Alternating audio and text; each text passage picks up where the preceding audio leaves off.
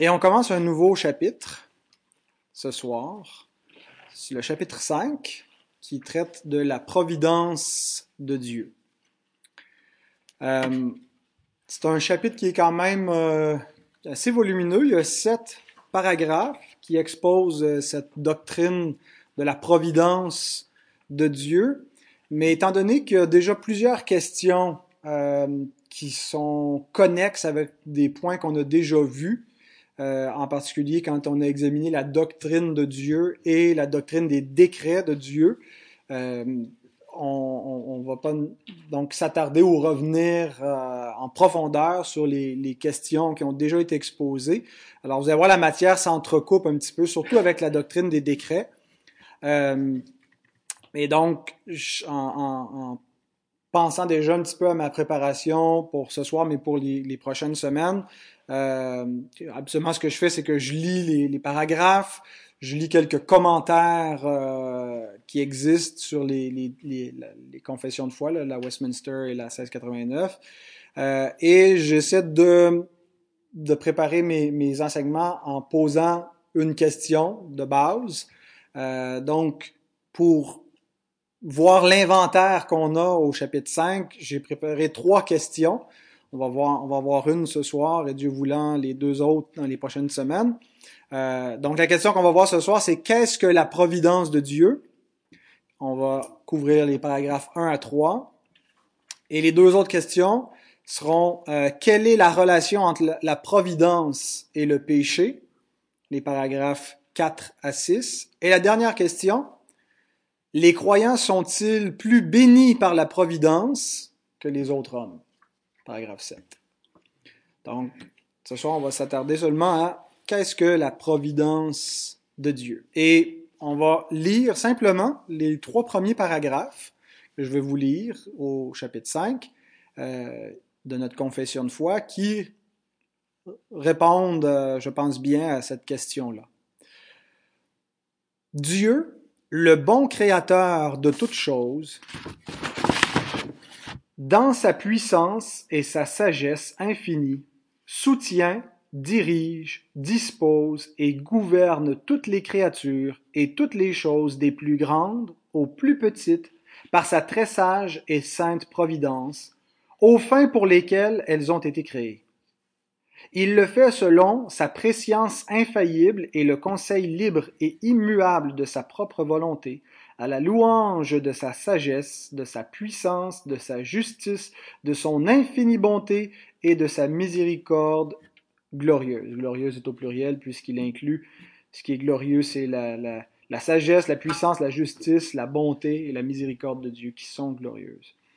Donc déjà là, on aura assez pour euh, passer même quelques semaines, mais comme il y a plusieurs des points qui sont dits ici qui ont déjà été vu dans les autres chapitres. Euh, J'ai inclus deux autres paragraphes pour continuer à répondre à la question qu'est-ce que la providence de Dieu? Paragraphe 2. Par rapport à la préscience et au décret de Dieu, la cause première, toute chose arrive immuablement et infailliblement, de sorte que rien n'arrive par hasard ou en dehors de sa providence. Par la même providence, cependant, Dieu leur ordonne de se produire selon la nature des causes secondes, que ce soit nécessairement, librement ou de façon contingente. Alors, c'est un peu technique, peut-être un petit peu plus dur à, percevoir. On va essayer de voir un peu plus simplement euh, qu'est-ce que, qu'est-ce que ça veut dire. Et finalement, le troisième paragraphe nous dit, dans sa providence, Dieu, normalement, se sert de moyens il est cependant libre d'agir sans ses moyens, par-dessus ses moyens ou contre eux, si tel est son plaisir. Alors pour dire ça simplement, la providence divine, c'est la réalisation dans l'histoire de ce que Dieu a décrété dans l'éternité. Simple. Hein? La providence correspond au décret. Les décrets, c'est le plan la providence, c'est l'exécution du plan. Les décrets, c'est dans l'éternité. La providence, c'est dans le temps et dans l'histoire. on croit que Dieu n'est pas seulement le créateur du monde, mais que Dieu s'implique dans, dans, le temps, dans le cours des événements, qu'il intervient partout, tout le temps. Euh, sa providence ne fait jamais défaut et elle est derrière tout ce qui se passe. Maintenant, une fois qu'on a dit ça, ça soulève plein de problèmes parce qu'il y a beaucoup de choses qui nous semblent contraires à, ce qu'un Dieu bon devrait exécuter. Euh, mais voici cinq points essentiels concernant la providence de Dieu, qui je pense sont résumés dans les trois paragraphes qu'on vient de lire.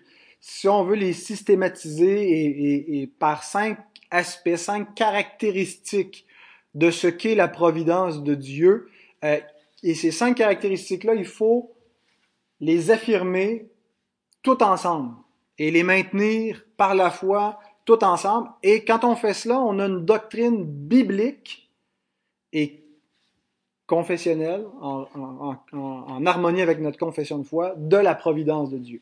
Alors, qu'est-ce que la providence de Dieu? D'abord, c'est l'acte de Dieu, c'est Dieu qui intervient dans l'histoire, premièrement, de manière efficace.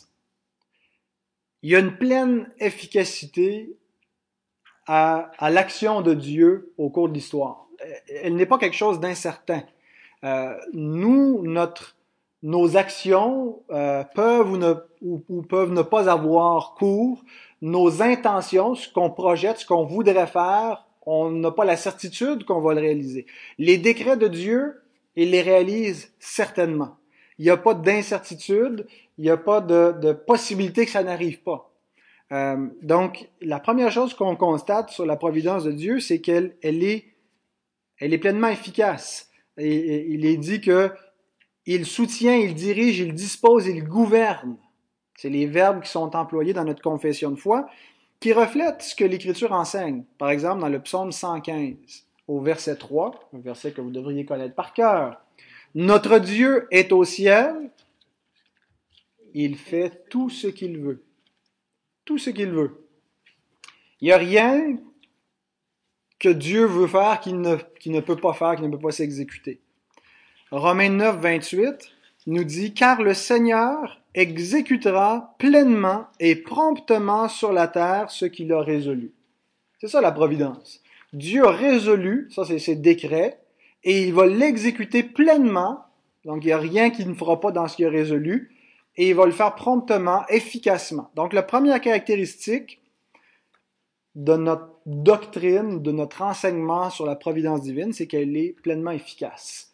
Elle, elle, elle, elle n'arrive jamais à court d'efficacité ou d'accomplir la volonté de Dieu. Deuxièmement, qu'est-ce que ça inclut? Si Dieu, son, son, son pouvoir est jamais euh, contrarié, il n'y a jamais rien qui peut s'opposer à son pouvoir, qui l'empêche d'exécuter son plan, sur quoi s'étend son pouvoir?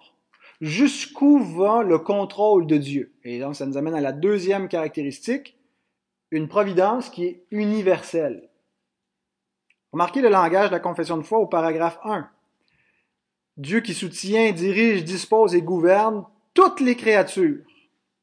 Pas la plupart, pas beaucoup, toutes les créatures et toutes les choses, des plus grandes aux plus petites. Donc, c'est pas seulement les choses euh, qui sont d'une infinie grandeur, qui nous, qui nous effraient parfois tellement elles sont immenses quand on pense euh, euh, aux astres infinis ou quand on pense au cours de l'histoire, à des choses comme ça qui sont d'une grandeur, qui, qui requièrent une force suprême, mais qu'on pense aux choses les infiniment petites que l'œil ne peut pas voir tellement elles sont petites, il soutient toutes choses. Et ça reflète encore ce que l'Écriture nous enseigne dans Hébreu 1, verset 3, par exemple. Il nous est dit que euh, le Fils soutient toute chose par sa parole puissante. Le principe universel qui soutient tout, qui fait que tout tient, c'est le Seigneur lui-même par la puissance de sa parole, la parole étant la deuxième personne de la Trinité, le Fils de Dieu qui soutient toute chose. Euh, donc, on pense aux choses qu'on voit chaque jour qu'on ne remarque plus. Le lever du soleil, euh, la pluie qui tombe. L'Écriture nous dit que ces soins providentiels, bien que peuvent fonctionner avec des lois naturelles que le Créateur a établies, ces lois sont pas des autonomos. Le mot loi vient du grec, nomos, loi, mais ce n'est pas des lois autonomes. C'est pas des lois qui fonctionnent d'elles-mêmes, c'est des lois qui fonctionnent parce que le Créateur les maintient. Euh, il fait lever son soleil sur les méchants et sur les bons, il fait pleuvoir sur les justes et sur les injustes. Colossiens 1, versets 16 et 17 nous dit que tout a été créé par lui et pour lui. Il est avant toute chose et toute chose subsiste en lui. Les atomes qui, dans une cellule, tiennent ensemble et font en sorte que euh, euh, n'est pas dans un univers en train de d'éclater, mais que les choses se maintiennent et qu'il y a une cohérence physique aux objets qui existent, bien tout est soutenu par Dieu. Euh, mais euh, ça va au-delà de la, seule euh, le monde physique. Euh, son contrôle s'étend surtout tous les événements, pas juste les les, les, objets comme tels, mais les événements incluant la volonté de l'homme, la pensée, les paroles. il nous est dit dans Éphésiens 1, 11 que en lui nous sommes devenus héritiers ayant été prédestinés suivant la résolution de celui qui opère. Le verbe est au présent actif. Il opère quoi? Toute chose, selon quoi? Selon le conseil de sa volonté. Donc, cette compréhension qu'avaient nos pères dans la foi, qui nous ont légué cette confession, vient de cette compréhension biblique. Dieu, dans ses décrets éternels, a décrété tout ce qui va arriver, et c'est dans sa providence qu'il les fait arriver. Maintenant, si on dit seulement ça, on se dit, ben, on vit dans un fatalisme, l'homme est une marionnette, on est dans une espèce de pièce de théâtre. Il faut rajouter une troisième caractéristique concernant la providence de Dieu c'est qu'elle est harmonieuse. Harmonieuse dans le sens qu'elle est pleinement en harmonie avec ce que la confession appelle au paragraphe 2 les, les causes secondes, la liberté, la volonté de l'homme. Euh, donc, si on regarde à nouveau le paragraphe 2, il nous est dit que la cause première et, ce langage-là euh, rappelle un peu celui des philosophes, entre autres Aristote, qui parlait que toute chose est mue. Hein, si, vous pensez à tout ce qui existe, en commençant par votre propre existence, votre existence a été mue par quelque chose, a été causée. Il y a une cause à tout ce qu'on fait.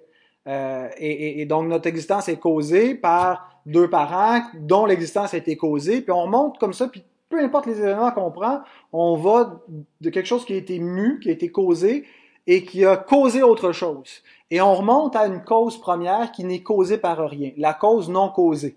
Et Aristote ne, ne, ne, ne, le connaissait pas, mais cette cause-là, l'Écriture nous le présente, c'est Dieu. Dieu qui de toute éternité est Dieu, qui n'est causé par rien, qui est infini en lui-même, qui existe de lui-même par lui-même, et qui cause tout ce qui existe. Et il est la cause première à tout ce qui va arriver. Hein, c'est lui qui, si on veut, allume l'interrupteur au bout de toute la chaîne des événements et qui cause tout ce qui va se produire par la suite.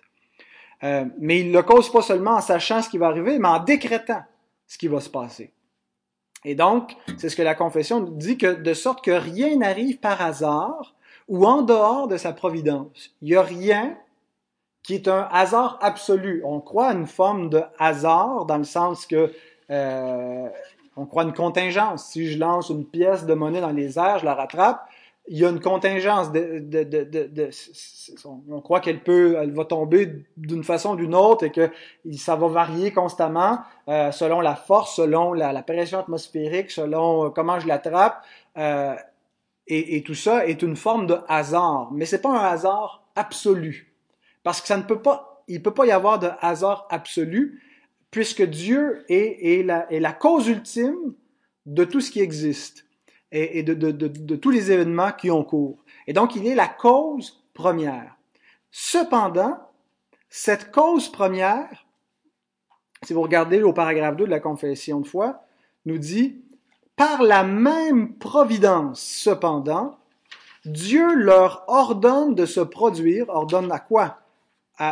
aux événements, ordonne à, tout ce qui a cours de se produire selon la nature des causes secondes, que ce soit nécessairement, c'est-à-dire par des lois naturelles qui causent que nécessairement, si je prends ce livre-là, je laisse tomber, il y a une nécessité, une nécessité par la loi que le Créateur a établie de gravité. Donc, il y a une cause seconde qui fait que forcément, si je laisse tomber le livre, nécessairement, ça va arriver selon une cause seconde qui est la loi de la gravité, euh, librement, selon une autre cause seconde qui est la volonté. L'homme a une volonté qui peut produire des événements. Il est, il est une créature qui a été créée à l'image de son créateur, avec une liberté, avec une capacité réelle de choisir, de décider et de même choisir le mal.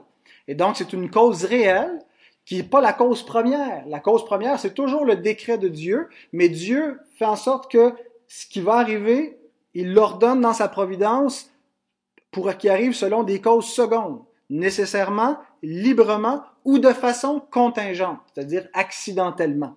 Euh, donc, euh, soit qu'il y, ait une interruption d'une loi naturelle, qu'il y ait euh, un, accident qui se produit, mais donc des causes secondes qui sont réelles. Et, la cause première, le décret de Dieu, n'annule jamais la réalité et la responsabilité des causes secondes. Autrement dit, Judas pouvait pas dire je suis pas coupable d'avoir livré Jésus parce que le Père l'avait décrété. C'est pas moi qui est coupable, c'est le Père. Il est écrit que Jésus a été livré selon le dessein arrêté de Dieu, selon le décret de Dieu. Un tel raisonnement est faux parce que Dieu a décrété que oui, le Fils serait livré, c'est son dessein arrêté, qui serait livré par Judas, mais que ça arriverait, comment c'est dit ici, selon la nature des causes secondes, et dans ce cas-ci, c'était selon la libre rébellion et méchanceté de Judas qui a livré le Fils de Dieu. Mais tout ça est arrivé dans la providence divine pour accomplir le plan divin. Euh, et le paragraphe 3 de notre confession ajoute que Dieu, dans sa providence, utilise des moyens euh, pour faire arriver sa providence. Par exemple, qui pourvoit à vos besoins? Ne vous y trompez pas, mes frères bien-aimés. Tout don excellent, toute grâce parfaite descendent d'en haut, du Père des Lumières chez lequel il n'y a ni changement ni ombre de variation. Euh, donc, tout ça dépend ultimement, tout ce qu'on a, tout ce que Dieu met dans notre vie, ça vient de lui. Et c'est pour ça qu'avant de manger notre nourriture, on s'arrête et on rend grâce. On n'est pas comme les animaux qui se précipitent sur la nourriture. On prend le temps de réfléchir, on mange, c'est un bienfait. Dieu nous a créé des besoins, c'est lui qui pourvoit et on lui rend grâce, on le remercie. Et pourtant, comme dirait Bart Simpson, on n'a pas besoin de te remercier pour ce qu'on mange, puisqu'on a payé pour tout cela. Euh, et donc, ça, c'est la logique humaine parce qu'il y a une cause seconde, parce que j'ai travaillé, parce que j'ai semé de la semence dans mon jardin, qui a poussé une plante, que j'ai cultivée, que je m'en suis nourri, Dieu n'a rien à voir là-dedans.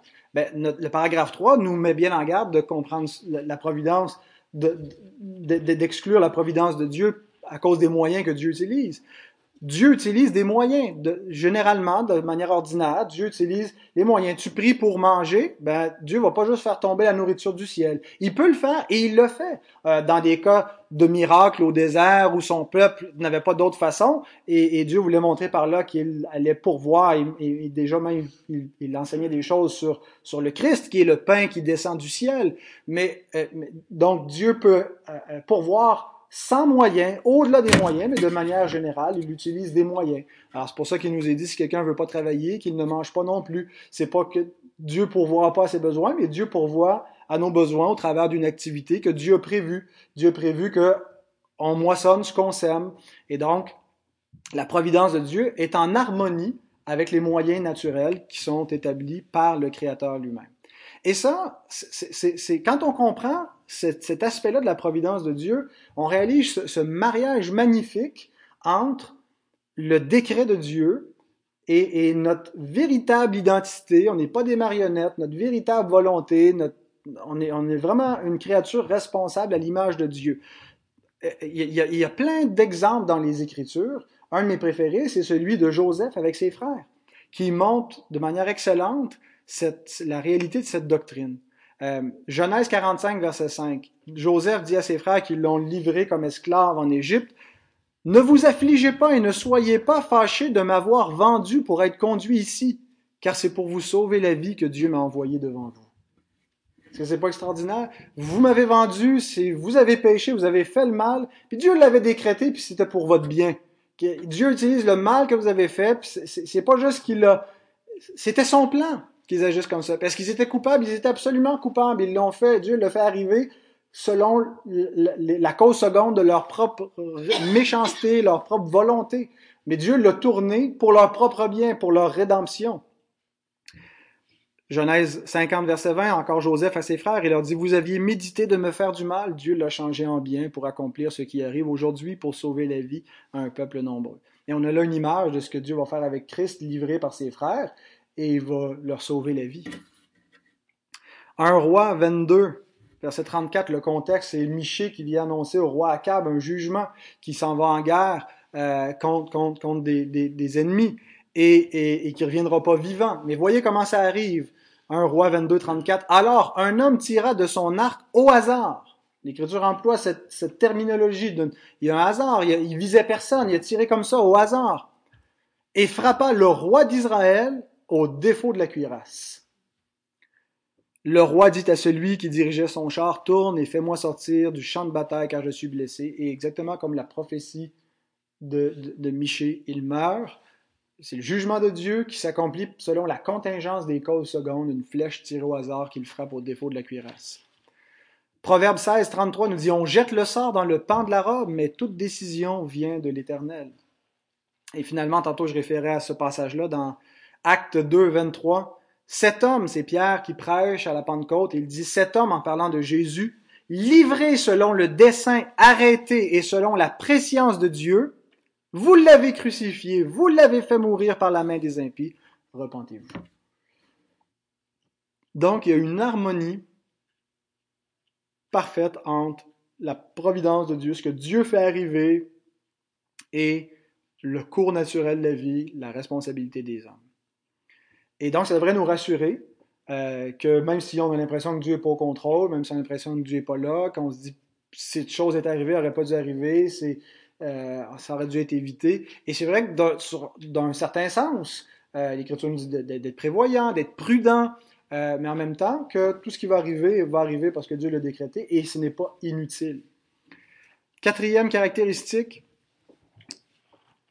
la providence de Dieu est incompréhensible le, texte qu'on a lu dans la confession ne mentionne pas explicitement cette caractéristique-là, euh, mais euh, la doctrine qu'elle nous présente repose sur la transcendance de Dieu, le fait que Dieu est infiniment grand, infiniment au-delà de notre raison. Elle parle de sa sagesse infinie dans, ce, passage-là. Et, donc, c'est un rappel que on réfléchit à ces choses, on essaie de, de, de, de, de recevoir dans la foi ce que l'Écriture nous dit concernant la providence, mais il y a quelque chose qui nous échappe. Euh, on n'est pas en train de rationaliser Dieu puis de dire qu'on explique tout puis qu'on comprend parfaitement son plan.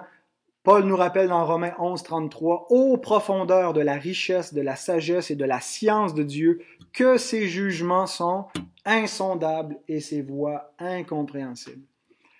Et, et, vraiment à deux niveaux. Euh, d'une part parce qu'on ne comprend pas toujours pourquoi Dieu fait qu'il nous arrive ce qui nous arrive. Les gens vivent des épreuves, des tragédies parfois, euh, de la violence euh, partout et ça nous arrive et on, regarde d'autres, il leur arrive des choses bien pires qu'à nous et on se dit pourquoi? Et on n'a pas une explication toujours pour maintenant, il y a quelque chose d'incompréhensible encore. Mais Dieu ne nous demande pas de comprendre pourquoi, ce qu'il nous dit c'est crois que tout ça concourt à ton bien même si tu ne le vois pas en ce moment, même si tu ne sais pas comment je vais le faire concourir à ton bien, exactement comme dans l'histoire de Joseph. Dieu va, changer, le mal en bien, selon son décret. Mais on ne comprend pas aussi comment Dieu peut décréter une chose qui arrive sans faire violence à la volonté de sa créature. Un peu comme Job, euh, qui se pose toutes sortes de questions à la fois sur son, son état, accuse Dieu, et à la fin réalise que euh, il ne peut pas comprendre. Il a parlé de choses qui dépassaient son entendement et qu'il ne peut pas être juge de Dieu et, et, il voit comment finalement Dieu fait concourir toute chose à son bien. et donc, réalisons qu'il y a quelque chose d'incompréhensible et que ça ne devrait pas nous amener à douter de Dieu, mais à juste nous reposer dans la foi. Il est plus grand que nous et il prend soin de nous. Et la dernière chose qu'il faut absolument ajouter, une fois qu'on a dit que la providence de Dieu, elle était pleinement efficace, qu'elle est universelle, qu'elle inclut toutes les plus grandes ou plus petites choses dans notre vie comme dans la vie de tous, euh, qu'elle est en harmonie avec le cours naturel de la vie, du hasard et des, des causes secondes, qu'elle est incompréhensible, sa providence est entièrement bonne. Totalement bonne la, 1689 dit que tout ça arrive à la louange de sa sagesse, de sa puissance, de sa justice, de son infinie bonté et de sa miséricorde glorieuse, au pluriel. Jean nous rappelle, 1 Jean 5, 1, 5, Dieu est lumière et il n'y a point en lui de ténèbres.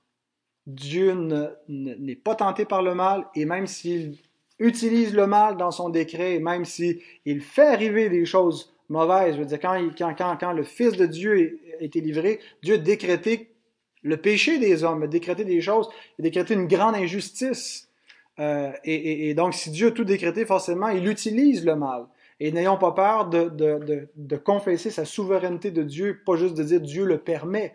Non seulement Dieu le permet, Dieu le cause, Dieu le veut mais il le fait concourir pour sa gloire, pour manifester sa justice, pour manifester sa bonté envers les pécheurs qu'il pardonne, pour manifester sa puissance, euh, et il le fait non seulement pour sa gloire, mais pour le bien de ceux qui aiment Dieu.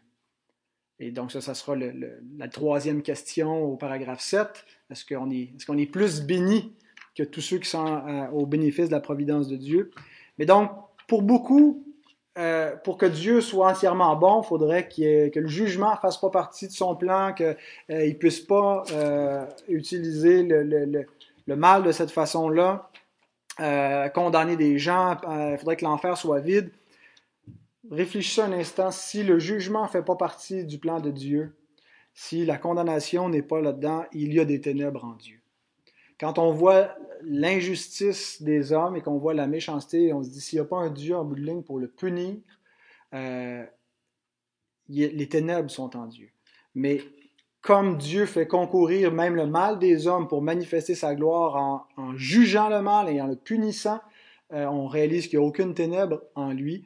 Et, même s'il a décrété que les hommes agiraient ainsi, la cause première n'annule pas la cause seconde qui est de leur propre responsabilité et du jugement qui est mérité. Romains 3.4 nous dit que Dieu, au contraire, soit reconnu pour vrai et tout homme pour menteur, euh, si quiconque conteste avec la bonté de Dieu, avec la justice de Dieu. Donc voilà les cinq aspects à garder ensemble, à toujours avoir en tête quand on songe à la souveraineté de Dieu. Je vous les répète une dernière fois. Pleinement efficace, universelle, harmonieuse, euh, incompréhensible et bonne.